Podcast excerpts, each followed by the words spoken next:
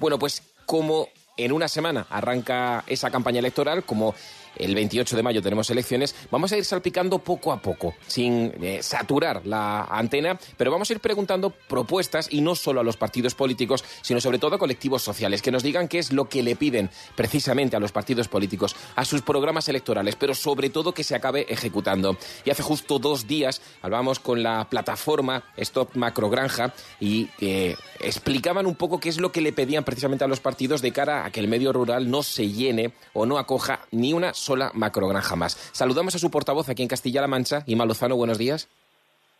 Hola, buenos días. ¿Qué es lo que le piden a los partidos? Bueno, pues viendo cómo está ya la situación en muchos municipios, cómo se está nitrificando el suelo, la contaminación de los acuíferos, la pérdida de calidad de vida y la devaluación de nuestras propiedades, nosotros le pedimos a cada uno de los candidatos políticos qué van a hacer respecto a ese efecto acumulado que tienen ya estas explotaciones industriales que se van eh, aprobando y que ocupan ya mucho territorio de, de Castilla-La Mancha, con, con una gran densidad en, en zonas concretas.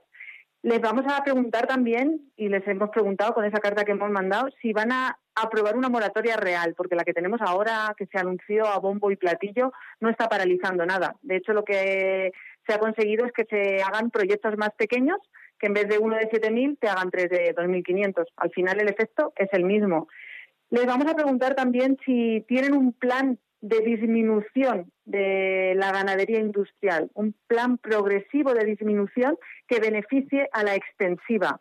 Estamos viendo ahora con esta época de sequía, con los nuevos ecoregímenes que exige la, la P A C, que eh, necesitamos de, de la ganadería extensiva para gestionar bien nuestros suelos y nuestros campos.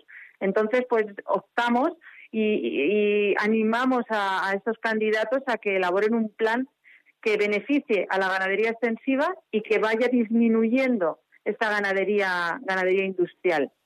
El objetivo, me imagino, será eh, explicarles, aunque deben saberlo, eh, convencerles de la importancia de aplicar medidas de este tipo, eh, que las incluyan en sus programas electorales, pero sobre todo que las acaben ejecutando, ¿no?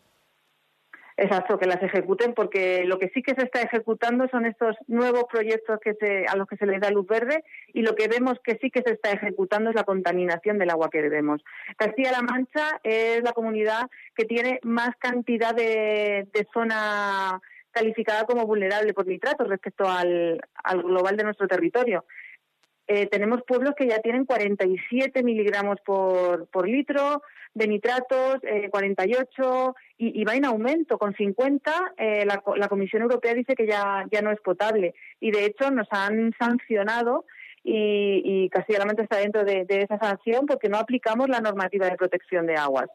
Y bueno, pues con la alarma que tenemos en estos días, viendo que tenemos poca y la poca que tenemos no la estamos cuidando y la estamos contaminando con este tipo de, de alternativas de ganadería industrial, pues sí que exigimos a, a estos candidatos y futuros políticos que tomen medidas para que nuestras masas de agua no se contaminen. Pues ese es el objetivo y esa es la petición que hace esta plataforma de Stop Macrogranjas, pero que hacemos extensible, yo creo, que todos los vecinos de Castilla-La Mancha. Queremos que la calidad de las aguas se mantenga, de las aguas y de todo lo que tiene que ver con el medio rural. Inma Lozano, gracias y suerte, que vaya bien. A ver si nos escuchan, ¿eh? Gracias, buenos días. Hasta luego.